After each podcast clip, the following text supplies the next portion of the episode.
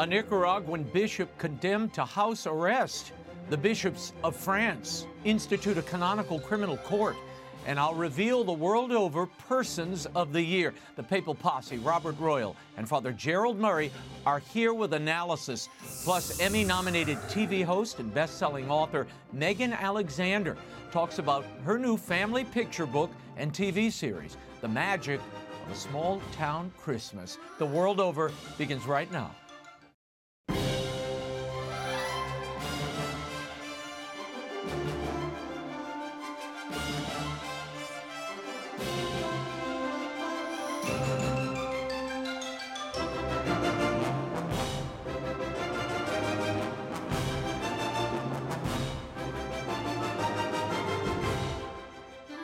Now, Raymond Arroyo. A warm welcome to all of you joining us in the United States and the world over. Merry Christmas. We have an important show for you tonight. If you would like to comment on tonight's show, send me a tweet. I'm at Raymond Arroyo. Let's get started. A Jesuit priest charged with abuse continues his work and remains in the order. The bishops of France have established the first of its kind canonical criminal court. Here to unpack those stories and many more, as well as reveal the World Over Persons of the Year for 2022, I'm joined by the Papal Posse, Editor-in-Chief of The Catholic Thing, Robert Royal, and canon, lawyer, and priest of the Archdiocese of New York, Father Gerald Murray. Gentlemen, thank you for being here. I want to start with this Jesuit, this Father Marco Rupnik. It's an abuse scandal unfolding in Rome. Rupnik is considered one of the most sought-after artists in the church. He paints mosaics. Controversy erupted last week when Italian bloggers revealed accusations of spiritual, psychological, and sexual abuse allegedly perpetrated by Father Rupnik against 9 women at a Jesuit community in his native Slovenia. The bishops acknowledged, or the Jesuits rather, acknowledged that a complaint was received in 2021, but that the Vatican Sex Abuse Office determined the allegations dating from the 1990s were too old to prosecute. The Jesuits say they kept sanctions on Rupnik that prevented him from hearing confessions, giving spiritual direction, or leading spiritual exercises. Well, I would hope so. The Jesuits' original statement omitted the fact, now confirmed by the AP, that Rupnik had been already excommunicated by the Vatican after a 2019 complaint where he allegedly absolved a woman in confession of having had sexual activity with him. That's an excommunicable defense, or offense, rather. Father Jerry, as a canonist, how serious is this situation, and why all the omissions and cover-ups by the Jesuits? It's a very serious situation, Raymond, and the situation is not only the criminal activity by this priest, sexual abuse of women religious in the case of the woman he absolved after committing sin with her of a sexual nature. She was a novice. So these are people who were under his spiritual influence. You know, they would easily fit in the category called vulnerable adults, meaning that they were coerced by a spiritual figure to doing things that are against, morality. Now, the cover-up by the Jesuits is also shocking because Father Sosa, who was the general of the Jesuits, he came out and admitted originally the case of these Slovenian sisters who had been abused by Father Rupnik. Now, the question here, of course, is he knew also about this excommunication offense with the Italian female novice. So we have a partial revelation. Then Nicole Winfield of the AP pressed him at a press conference, and he admitted about the excommunication. Right. The problem lies in this. The excommunication was never revealed. And in fact, after the Vatican Tribunal declared that he had incurred the automatic penalty in Canon 1384 for absolving an accomplice in a base sin, it was immediately remitted within a space of a few hours, it seems. The Vatican never explained that. They never talked about that. Why was it remitted?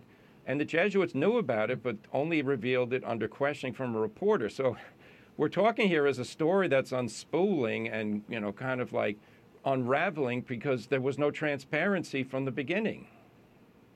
Wow.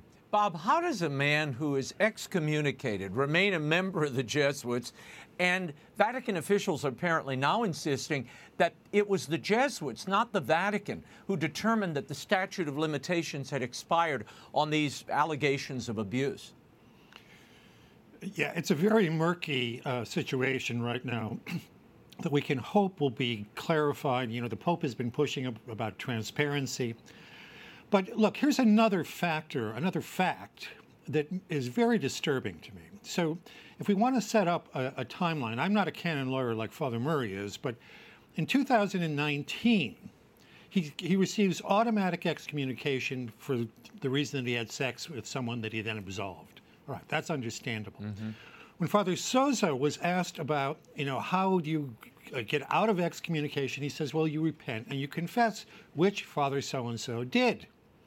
Now, this sounds to me like a slap in the wrist and kind of an immediate cheap grace, as Dietrich Bonhoeffer talks about it. Mm. But beyond that, and this is something that I find utterly astonishing, Father Rupnik was then asked to preach the Lenten sermons to the Holy Father and the Vatican, right between the 2019 offense and what we later learned about in 2021. So did the Jesuits not only cover up internally what he did, but they failed to inform the Curia, to inform the Holy Father himself that this man had been excommunicated and had a series of liaisons, at least 9 or 10. So, I mean, this is utterly astonishing that the order would do that and then keep the Pope in the dark. This is something that we have to investigate further and find out the absolute truth about. No, it's a fascinating and, sadly, dark story that, as you pull the pieces out, it looks worse and worse. I want to move to a happier story, an interesting one. In France this week, the French Catholic bishops announced the formation of a canonical criminal court in order to deal with crimes and offenses committed by clerics and lay people within the church. Now, this would include sexual abuse of adults. This is considered the first of its kind in the Catholic Church. Father, your thoughts, is this a good idea? And why hasn't it been created previously? No, it's a very good idea, Raymond, because what happens is when you have crimes of sexual abuse by clergy all over a country, those crimes are then reported to the Holy See, the Doctrine of the Faith, but then the Doctrine of the Faith will ask the diocese to do an investigation. And all these different dioceses don't have many canon lawyers or sufficient skills and experience in doing it. So centralizing it in one place with skilled staff, I was reading the story about it. They've appointed, I think, 15 judges to hear these cases, and the judges will be responsible for preparing the case according to the canonical way of doing things. But interestingly enough, the question of Father Rupnik, for instance, where would that have fit in if there had been a national tribunal in Italy? Now, the way these things work, there's no guarantee that we'll even know that someone is under investigation or has even been convicted in many cases. And that really is shocking. And, you know, it was, I have to say, back to the segment, it was the Doctrine of the Faith that determined that they weren't going to pursue any further charges in 2021, but the Jesuits kept penalties in place, and I strains credence to believe that neither the Doctrine of the Faith nor the general of the Jesuits neglected to inform the Pope about this matter. So that raises a question that I think the Holy See has to answer. Why is he giving a retreat in the Vatican when we know that he had already committed these canonical crimes? If there's a good explanation, we need to hear it. Bob, in Rome, head of the Vatican's Dicastery for Bishops, Cardinal Mark Ouellette, has filed a countersuit against a woman who accused him of sexually assaulting her more than 10 years ago. Now, Ouellette is seeking $100,000 in damages for the injury of his reputation and his honor and his dignity. If he prevails, the cardinal has promised to donate the money to charity, particularly to fight sex abuse of indigenous people in Canada. Will countersuits like this be used, do you think, more often by accused priests in order to rehabilitate their reputations after spurious charges have been filed? Well, in some ways, I hope yes, because it seems to me that the charge here The woman accused him of touching her inappropriately, which is always one of these odd categories. I personally have known priests who've been accused of similar, you know, improper touching, and then they get exonerated, and it's years later, and their ministry is ruined. So I think there has to be at least some sense that you may be putting yourself in jeopardy if you bring a false claim. Obviously, we want people to bring true claims. And one of the things I like about these developments in France, I think we'll have to see how they play out, is that it removes the actual decision of whether there was a crime, a punishable crime committed, from the immediate diocesan circumstances. So you aren't going to have, you know, a local bishop or some local judges who may or may not be a friend of the person being accused making the ultimate decision. The charges are funneled through the local diocese, and then an impartial, much more distant group of people gets to make the decision. But I would really, I think one of the groups that we have forgotten in our attempt to be more transparent and more just about these sexual abuse cases is priests who have been improperly accused. And I know more than one of them. Right. And, you know, where do you go to get your reputation back after somebody has brought a false claim? And in addition to the financial Vatican scandals we've been covering all year, really for years, reports have surfaced now that Archbishop Vincenzo Paglia, then president of the Pontifical Council for the Family, may have appropriated charitable funds in order to renovate his personal apartment in Rome. Paglia says those funds were repaid. Critics are not so sure.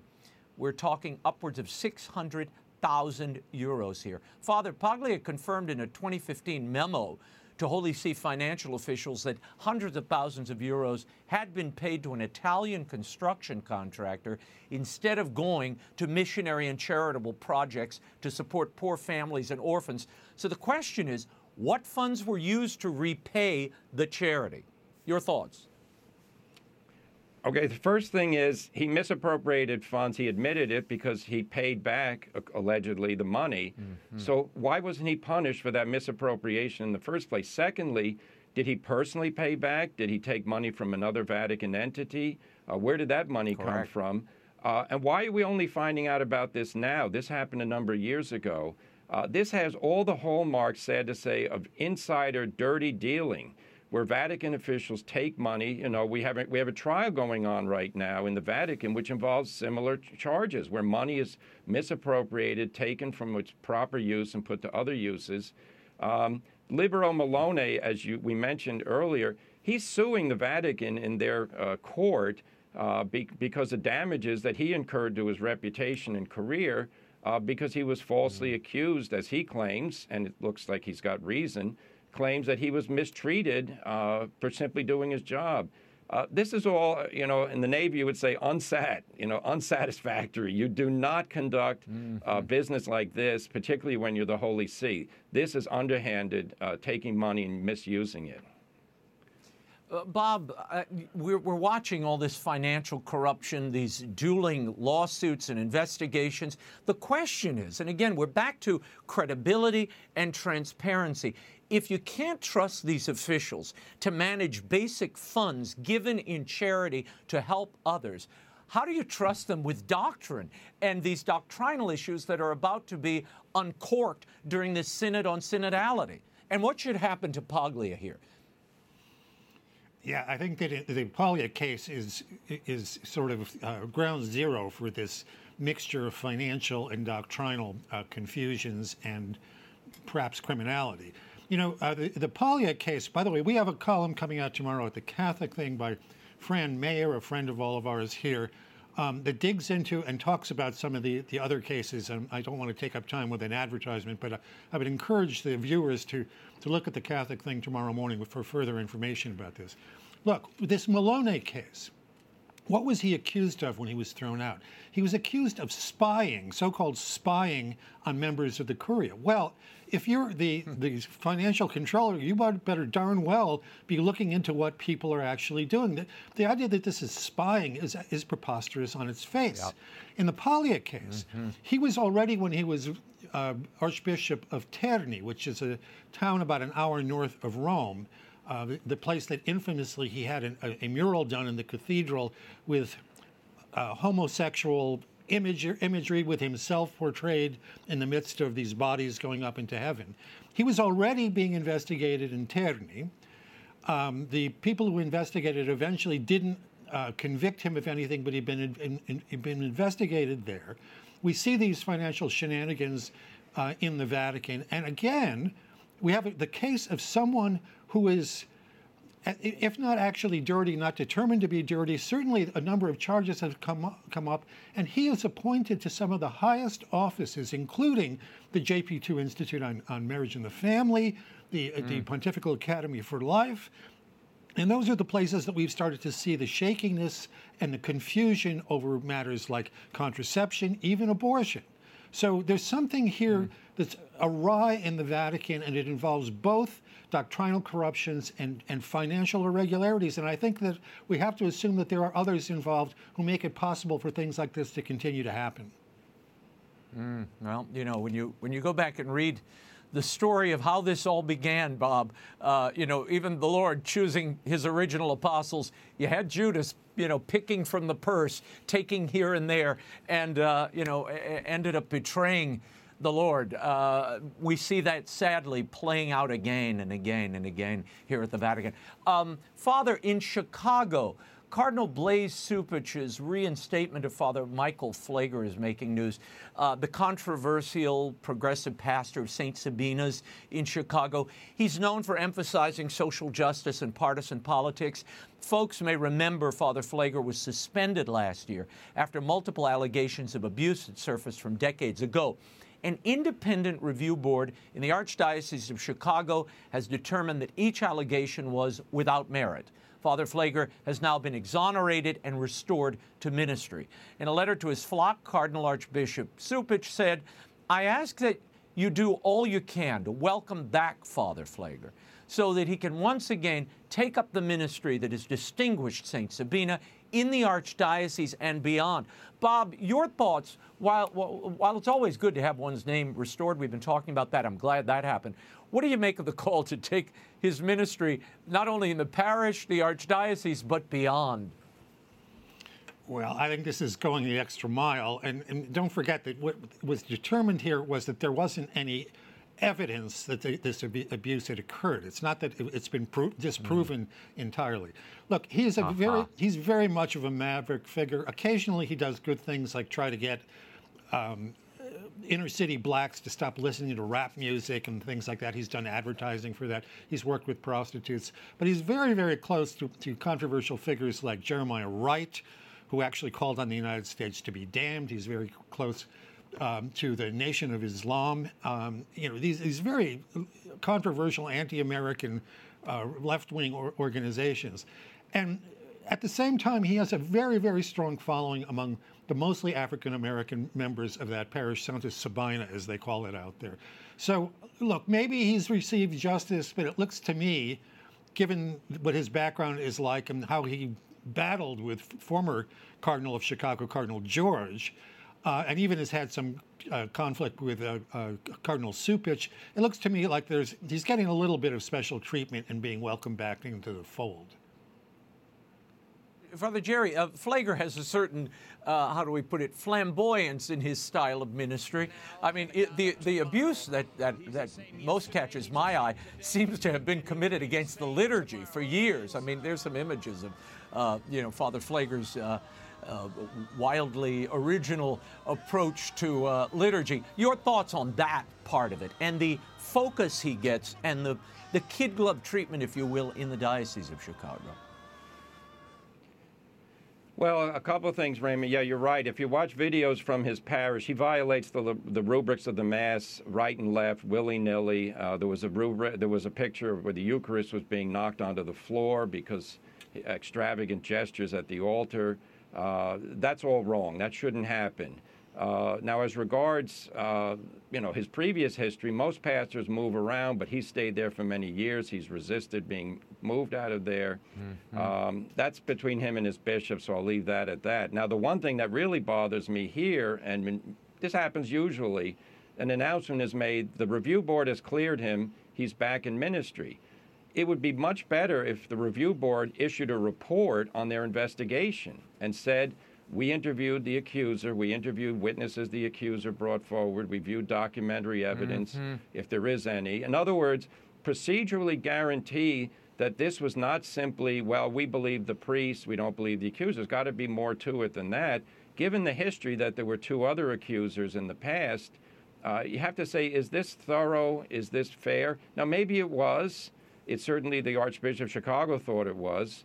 But as an outside observer, it's unsatisfactory. There goes that word again. Simply to say the review board pronounced it, end of story. Well, there's more to the story if the facts aren't laid on the table. Okay, back in the U.S., a federal appeals court has struck down the Biden administration's transgender care mandate. The court found that religious health care providers, including Catholic hospitals, cannot be forced to perform or pay for gender transition surgeries if doing so violates these organizations' conscience rights. Bob, this is the second appeals court ruling blocking this mandate. How big a victory is this for conscience rights? Well, I think it's a great victory because these lawsuits are really brought directly against the Catholic Church. It was a big story in the Washington Post not long ago that said that the Catholic Church provides something like 17% of all hospital care in the United States, and that this was a problem because the Catholic hospitals don't provide abortion. This misnomered trans care. It's not care to mutilate people's bodies or to give young children puberty blockers. But the way that the church is looked at is as an obstacle to this sexual revolution, when in fact, under our system, under our constitutional system, we have a right to practice our own religion the way we want in our own institutions. And happily, these courts generally have been in favor of protecting the rights of religious bodies to operate in their own ways. The Supreme Court in particular has been very strong about these religious liberty cases. So it's good to see this even in the face of this tsunami of trans promotion that the president is engaged in every cultural outlet that we have, including television, radio, the internet, Hollywood. They all seem to be engaged in a virtual crusade to impose this on the rest of us. And yet our legal system has stood rather strong and said, no, these institutions have a right under our Constitution to behave in a different way than you would like them to. Father, how might this ruling, which got very little coverage in the media, I might add, affect conscience rights in the medical arena and other arenas of public life? Well, the court is absolutely standing up for the right that individual Americans cannot be coerced by our government to do things that violate their religious beliefs. And the shocking thing is that President Biden, who likes to consider himself to be a devout practicing Catholic, that he is actually trying to destroy the right of the Catholic Church to conduct her own affairs according to Catholic doctrine. And Bob is right. There really is a tsunami, a wave going over the country through cultural institutions to try and convince us that you can change nature.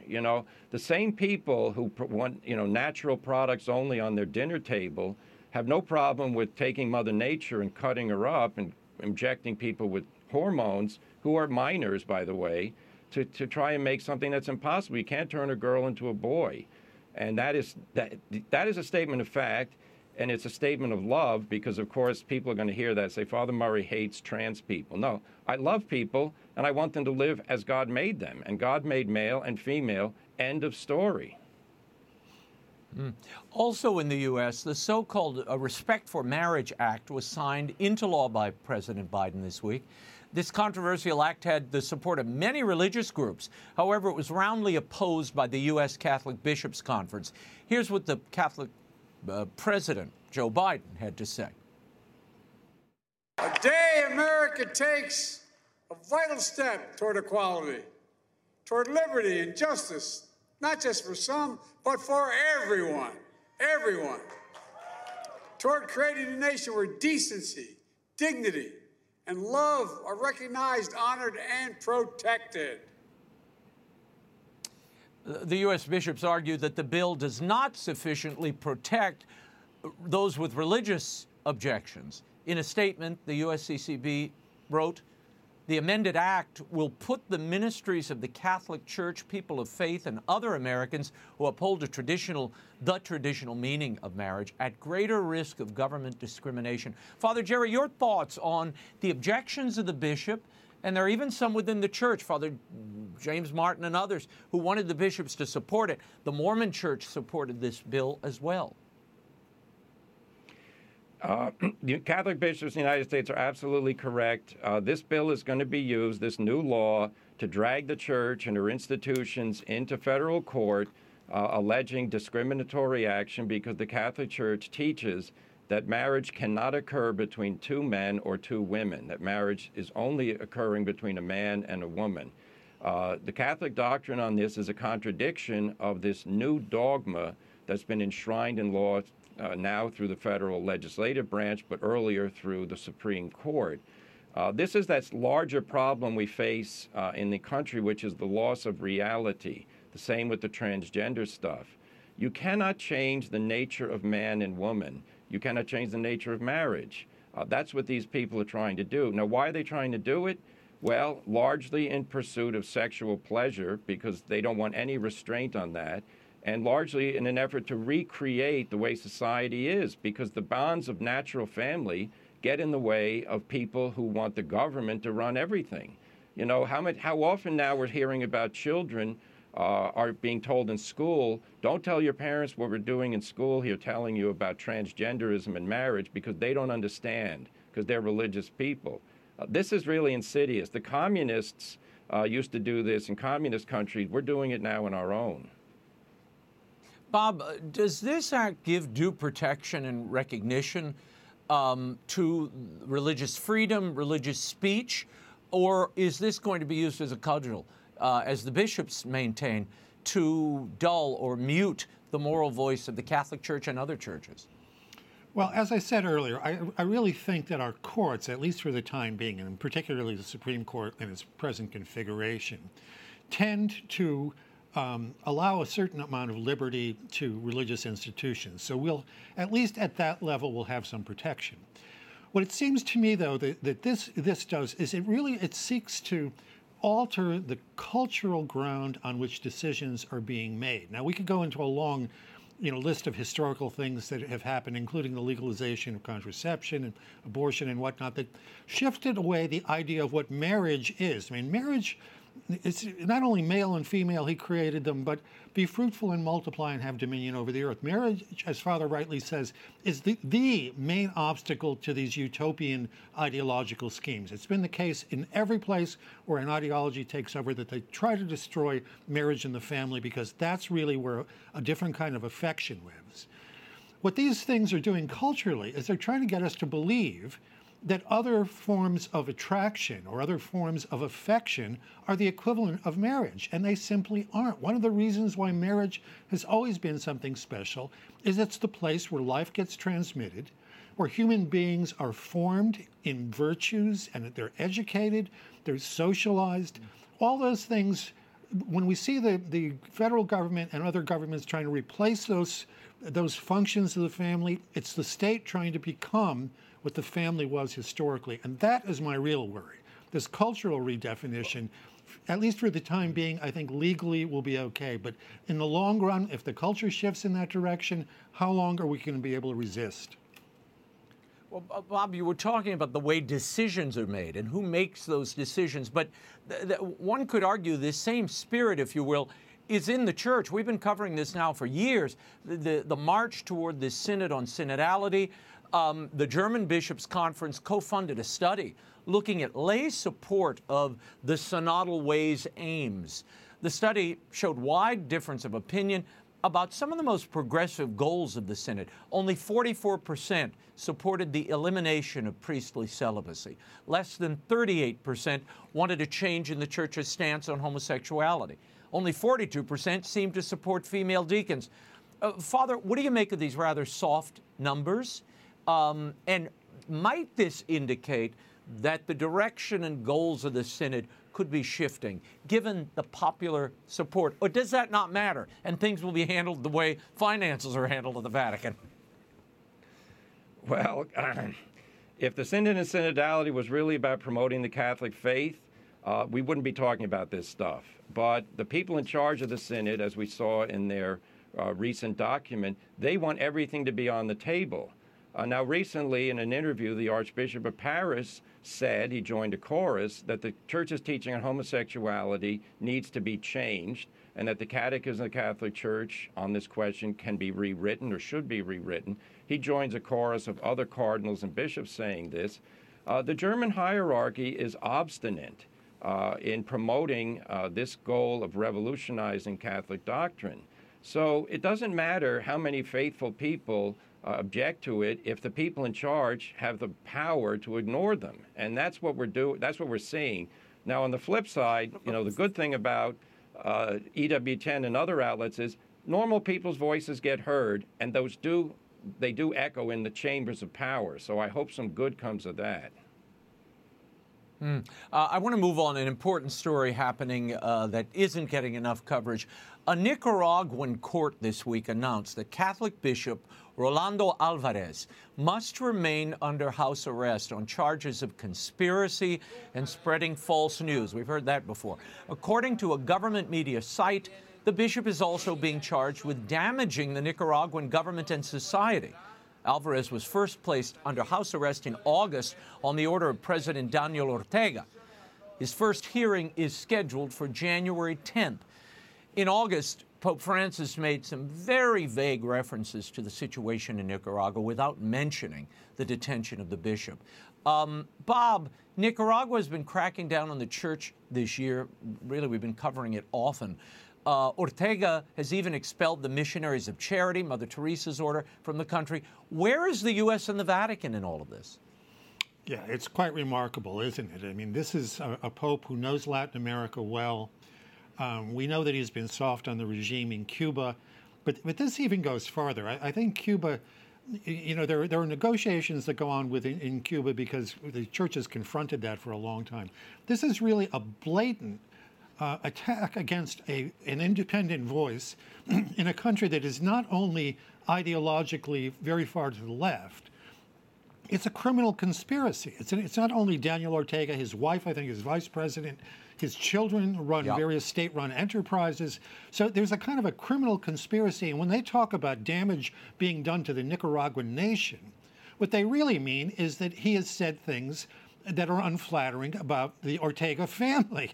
It's as clear as anything can possibly be. So, you know, this is not a matter of a pope not wanting to intervene in a political situation. He should, first of all, be defending one of his own bishops. But he should also be speaking out. If he can speak out about the injustice of what's happening in Ukraine, and he has in mixed fashion, he should speak directly about this. He should show a regime which is a regime that is an international pariah, that the global Catholic Church stands with that bishop and against the corruption and criminality of the regime. It isn't hard to do this. The Pope, and I think the Vatican, must stand particularly for these vocal bishops who are risking their lives to preach the gospel, be a leader to their people, and point the way to a nation. The least we should do is be supporting them in prayer and in word. Now, I want to move on to our World Over Persons of the Year because it's related to that Nicaraguan story. We have three honorees. This year marked the Vatican's second renewal of its infamous and secret agreement with the Communist Chinese Party, allowing it to choose bishops and even conscript worship and dictate the worship in the church. The price for that agreement appears to be the Vatican's near total silence in the face of Chinese Communist Party tyranny. For resisting tyranny and for their willingness to alert the world to Beijing's brutality, for their personal witness for religious and human freedoms, our first two persons of the year are Catholic pro-democracy media mogul Jimmy Lai and former Bishop of Hong Kong, Cardinal Joseph Zen. 75-year-old Mr. Lai was recently sentenced to 5 years in prison for violating a lease agreement. Cardinal Joseph Zen, who's a friend of this program, appeared many times. He's 90. He's appealing his November conviction for failure to properly register a charity fund. I want to play a bit of each of these men speaking out and making their case for freedom. Here's Jimmy Lai. For people like us who are Catholic, are embedded in the values of a religion. You know, our instinct urges us to stand up to injustice, to evil. Well, I think the CCP is very afraid of organization, because if you have a faith, you can easily organize together and oppose them, because for a religion which is the foundation for morality and value, which the CCP does not have, this is where they're most vulnerable. You know, Chinese people are looking for a faith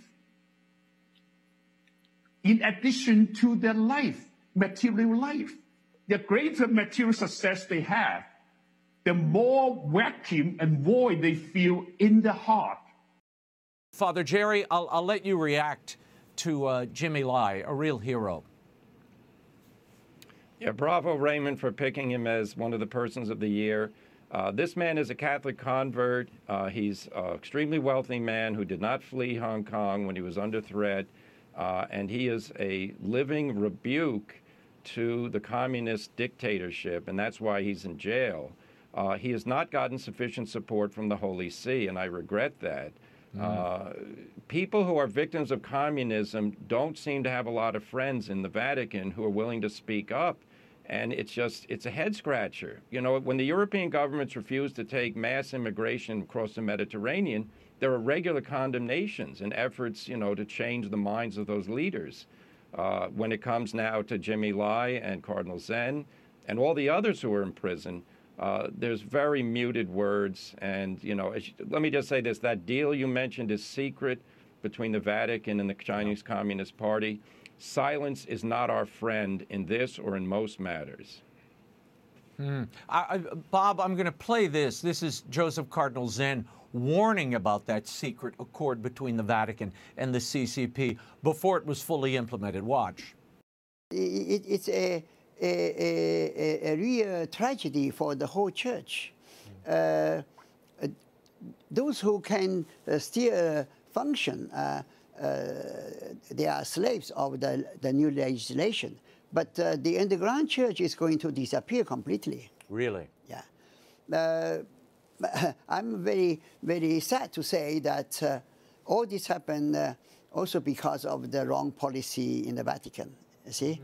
Because they have done everything to give the church into the hands of the enemy. You see, the first act is that so-called secret agreement. Right. The second act is to legitimize the seven bishops. The last act, even more terrible, the Holy See has encouraged everybody to join the Patriarchal Association, to come into the open, and to obey the government.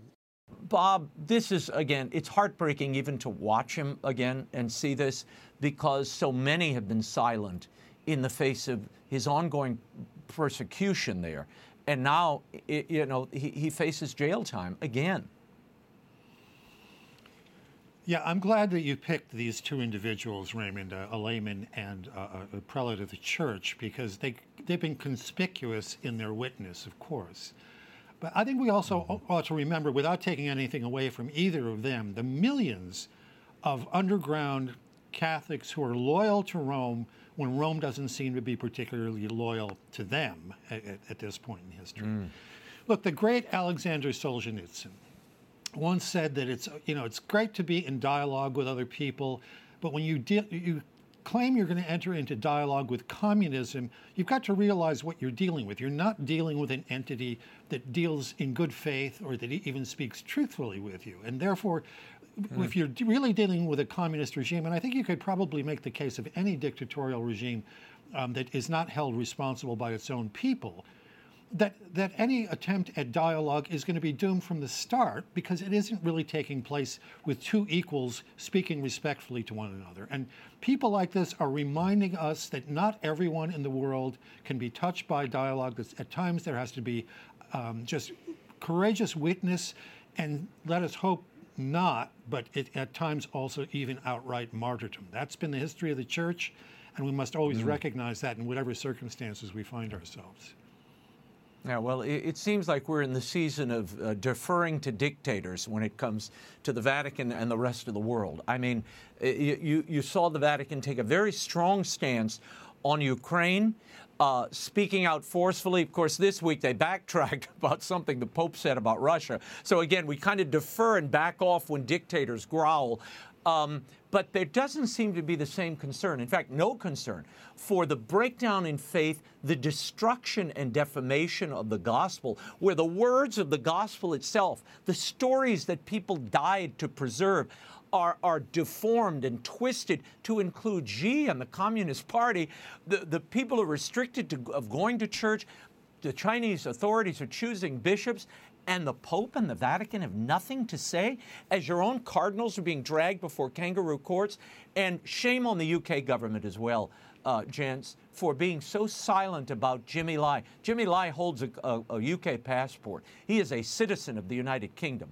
And it's outrageous they haven't been more aggressive in pressing for his freedom in Hong Kong and with China. I want to move on to our final person of the year in the different arena. For his efforts to bring faith and the power of grace to movie theaters, streaming services worldwide. Our other person of the year is actor and producer Mark Wahlberg. Mark labored to bring Father Stu, the true story of Father Stuart Long, to theaters. He was moved by this conversion story and put his own money up to get it made. For that and the good he does through his philanthropic efforts, Mark Wahlberg is our final person of 2022. How important is it, Father Murray, to hold up that light and that candle, if you will, in the middle of the culture, in the middle of places like entertainment and movie theaters? It's very important, Raymond, and you know that, and so valuable for the ordinary viewer to be able to go to a theater, be inspired, be reaffirmed in moral goodness, to see the power of divine grace.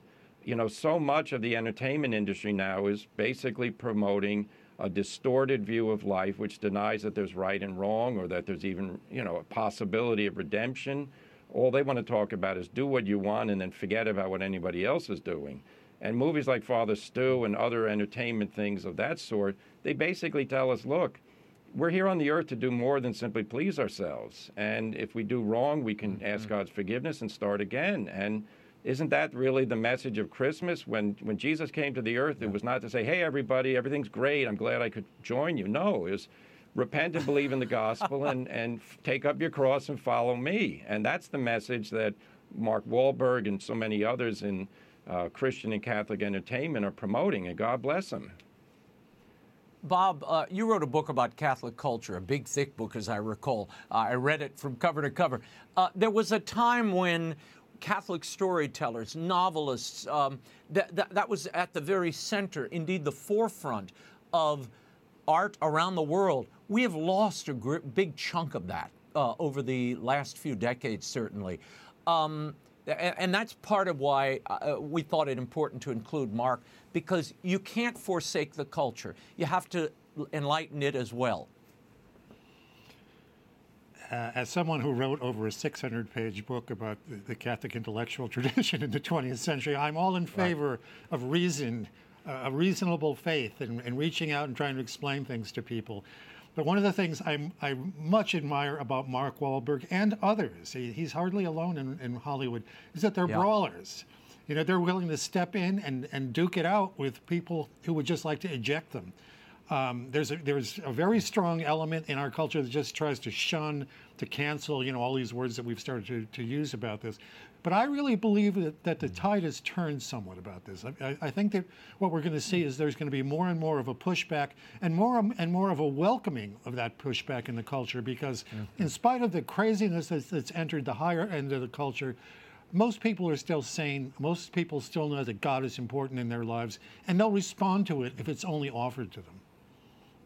Yeah, no, there's a huge audience for redemptive content. I mean, and I love that Father Stu is now back in theaters, a PG-13 version. They got rid of most of the expletives so that families can go see it together. That's important, too, I think, to make it available to all people. Gentlemen, we will leave it there, and it's a wonderful segue to our next segment. But a very Merry Christmas, a Happy New Year to both you and your families, and thank you for riding with me in 2022. I know it wasn't always easy. For commentary by Robert Royal and Father Gerald Murray, visit TheCatholicThing.org. Thank you, gents. Merry Christmas. Same to you, Raymond. Thanks, Raymond. The Wise Men Who Found Christmas is now available in bookstores everywhere, online. Makes a wonderful Christmas gift. And I've been having such an incredible time on this tour. The final stop on my book tour is on Friday, December 16th, albeit Books and Greetings in Northvale, New Jersey. Go to RaymondArroyo.com for all the details. On my Facebook and Twitter feeds, there are opportunities where you can find signed editions. I know some of you wanted those. And, of course, The Wise Men Who Found Christmas is also available from the EWTN catalog. She's an Emmy-nominated TV host, as well as an author, actress, producer, head of her own production company. She's covered 10 Super Bowls and reported for Thursday Night Football on CBS. You've seen her on Inside Edition, Fox News, the Hallmark Channel. Faith is important to her personally as well as professionally. She joins me tonight to talk about her new family picture book and the TV series upon which it is based, The Magic of a Small Town Christmas. Please welcome Megan Alexander to the show. Megan, great to see you. Now, you've not been shy about your faith. In 2017, you wrote a book called Faith in the Spotlight, Thriving in Your Career While Staying True to Your Beliefs. And in it, you tell the story of how faith played a role in your work early on in your career. And as a result, you decided to publicly disagree with a co-host about Hugh Hefner. How did that decision shape the future of your career? Yeah. Oh, Raymond, thank you for having me. It's a pleasure and a blessing to be here. You know, I was raised in a Christian home, accepted Jesus, my Lord and Savior, at 5 years old, went to Christian school all the way up through college. But I always wanted to do something in TV and film. I always wanted to be in the entertainment industry, and I just wasn't sure how those two were going to go together, how those two were going to blend. But I kept thinking, you know, God will let me know when it's time to speak about my faith. When you look at the Bible, we've got stories of people that never felt prepared or qualified, whether it's Moses, whether it's Daniel, whether it's Esther. But what did they do? They just kept moving forward and looked to the Lord that he would let them know when it was time to make that move or to go after something or to achieve something for him. And so I wanted to do good work first, build those relationships, get to know people. And then, yes, there was a time on set on live television where my co-host was praising Hugh Hefner on his birthday and really exalting him as this incredible man. And I thought, this is a moment. I have to speak up because I don't agree. And so I did. And it was rather interesting, wow. Raymond. The whole room burst into applause and agreed with me. And I thought, I think there's more people out there. I think there's an audience that isn't being served, that's religious, that's family friendly, that's people of values and faith. That was the beginning for me to tap more into that and to just speak my opinion when I could and know that God would take care of the rest. Wow. And you've covered everything from sports to entertainment. Now you're covering something perhaps far more important. Tell me about this series, Small Town Christmas, now in its second season on Up TV. How did you come up with this idea, of a television series dedicated to looking at how Christmas is celebrated in small towns? Yeah, well, I grew up in a small town, Edmonds, Washington. It's about an hour outside of Seattle, the type of town where you could bump into people you know on Main Street. And for the local tree lighting ceremony, you didn't have to get there hours early in terms of parking. It was still pretty small. And so I've always enjoyed traveling during the holidays with my family. I now have 3 kids. We live in a small town outside of Nashville. It's called Franklin, Tennessee. But Raymond, really during COVID, when we had to stay inside and we weren't totally sure how this whole thing was going to play out, I missed getting the family into the car and driving. I love exploring our beautiful country and all the small towns. You know, small towns and small businesses are the heartbeat of America. And I said to my husband, you know, I would love to do a travel show someday about all these small towns during the holidays. Their businesses are going to need a boost coming off of COVID. I want to make this happen. So I developed the idea, Up believed in it. We partnered on this show, and we've got our second season this year, and we've covered another 4 small towns. Each season we pick 4 small towns around the country and just cover how they celebrate the holidays. Everybody has their unique spin. Everybody does something a little bit different. But Raymond, at the end of the day, there's a common thread in all these small towns. Everything's volunteer driven. People do it for free because they love it. They want to be a part of something bigger than themselves and part of the community. And Raymond, the other thing is churches, I find, are still the center of so much activity in these small towns. How did you decide which towns to highlight, which places to travel for the audience, as well as for, you know, the communities you cover in the series? Yeah. Well, as you know, America is a vast and amazing country, so I tried to give a little bit of everything. I tried to cover all parts of the country geographically, but logistics played into it, Raymond. I would make that first phone call to the mayor usually, or the tourism office, and it's really fun for me in the early stages to do my research, but inevitably I have to say, how soon do you put up your Christmas lights? Could we be talking right after Halloween, maybe even before Halloween? And so a lot of it came down to how early they celebrate, because we film all through the month of November, and then we quickly edit the episodes and get them on the air to air Sunday nights in December. So it's a very quick process, but I've been blessed that, you know, first season we covered Branson, Missouri, Bethlehem, Pennsylvania, Natchitoches, Louisiana, and Summerville, South Carolina. And this second season, we spread out even more. We cover Pigeon Forge, Tennessee, Ellijay, Georgia, North Pole, Alaska, and we end up in Frostburg, Maryland. Yeah. That is awesome. Alaska. And Natchitoches is such an incredible light display. You know, I know that little town. It's really something. I live in New Orleans now, as you know. Before I go on and talk about the picture book, I'm on a plane this past week, and I was doing some writing, and I said, you know, there's all these movies on. I'm going to put this Reba McEntire Christmas movie on. So I put it on. It's in the background. I love Reba McEntire. And I'm watching this. Who pops up in, like, the second scene of this movie but you? I mean, what is this? Yeah, I got to play Reba's publicist in You're Talking About Christmas in Tune, which is a Lifetime movie. We filmed that last year. And I got to play her publicist. It's a darling love story. She plays a country singer named Georgia. John Schneider plays her ex, and they get back together. And yeah, I got to play the publicist that bossed Reba McEntire around a little bit. So that was fun.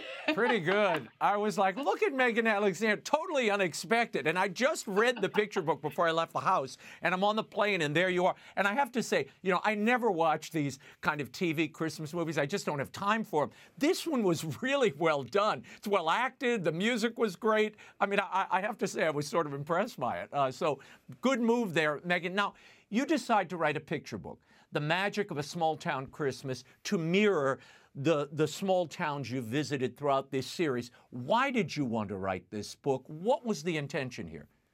Yeah, you know, Raymond, I'm a mother of 3 small children, and like so many people in this world, I am constantly looking for family-friendly, positive content. I'm wanting to read books with my kids, watch TV shows and movies with them.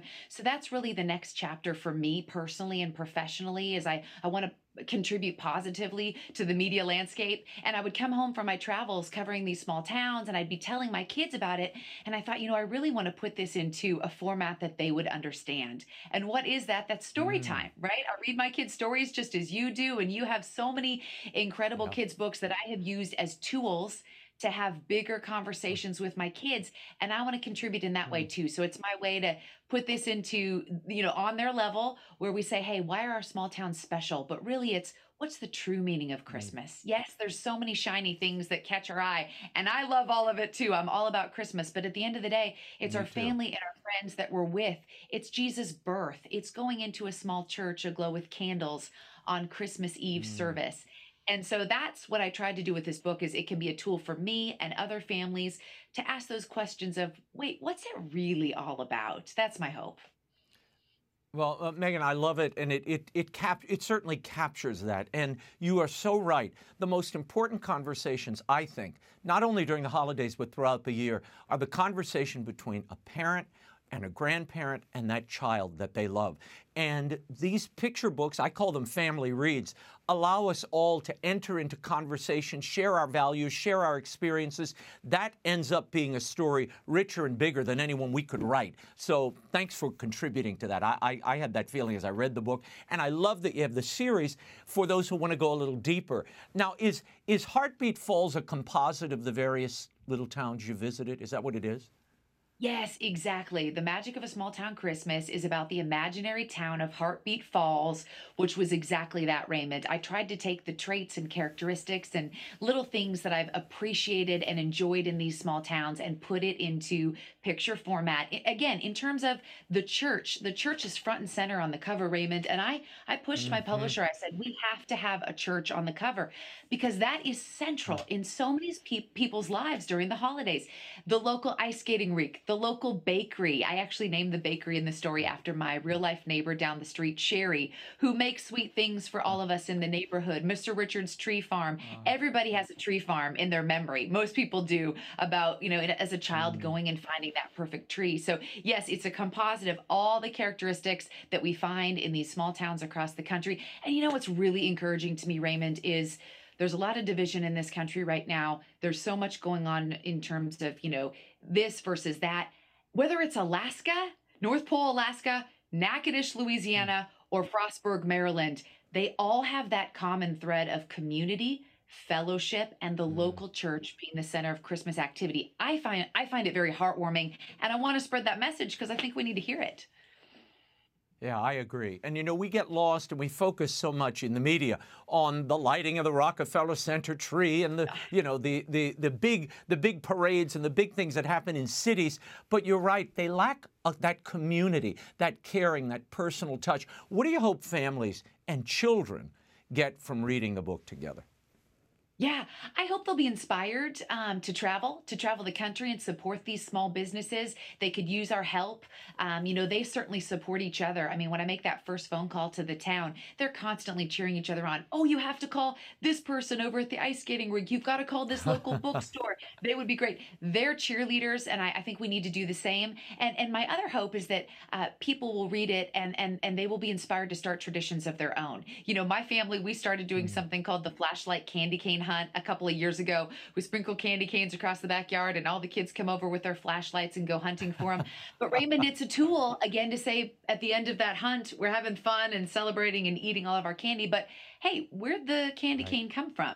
That's a religious, you know, symbol of a shepherd's staff. Exactly. Back to the nativity. So hopefully parents may read it and say, wait a minute, I see myself in those pages. I see myself as a child and some of the things I did in my community or in my church. And maybe if it's gone away and they've forgotten about it, they could bring it back again. Well, I love it. I love that you've captured eternal truths through the commonplace, through the things we encounter every Christmas, and it points to something bigger and more magical than some of the advertisements we come across. Megan Alexander, thank you so much for being here. The Magic of a Small Town Christmas. It's a must-read for the holiday season. You can find it online, anywhere books are sold. And don't forget to catch Megan on Up TV, Sunday nights throughout the month of December, 9 p.m. Eastern, for the latest episodes of Small Town Christmas. You can visit uptv.com to view Season 1 and episodes of this year's Season 2. And Megan, they're running them between now and Christmas, right? That's right. They're going to rerun them. You can catch it on the app, online, a lot of different ways. I watch it through the Philo app. So thank you, people, for tuning in. Thank you, Megan. Merry Christmas to you and Brian and the kids, and we'll see you soon. That is all the time we have for now. Be sure to catch us next week. Until then, we'll be scouting the world over for all that is seen and unseen. On behalf of the staff and crew of EWTN News, thank you for watching. I'm Raymond Arroyo. Bye now.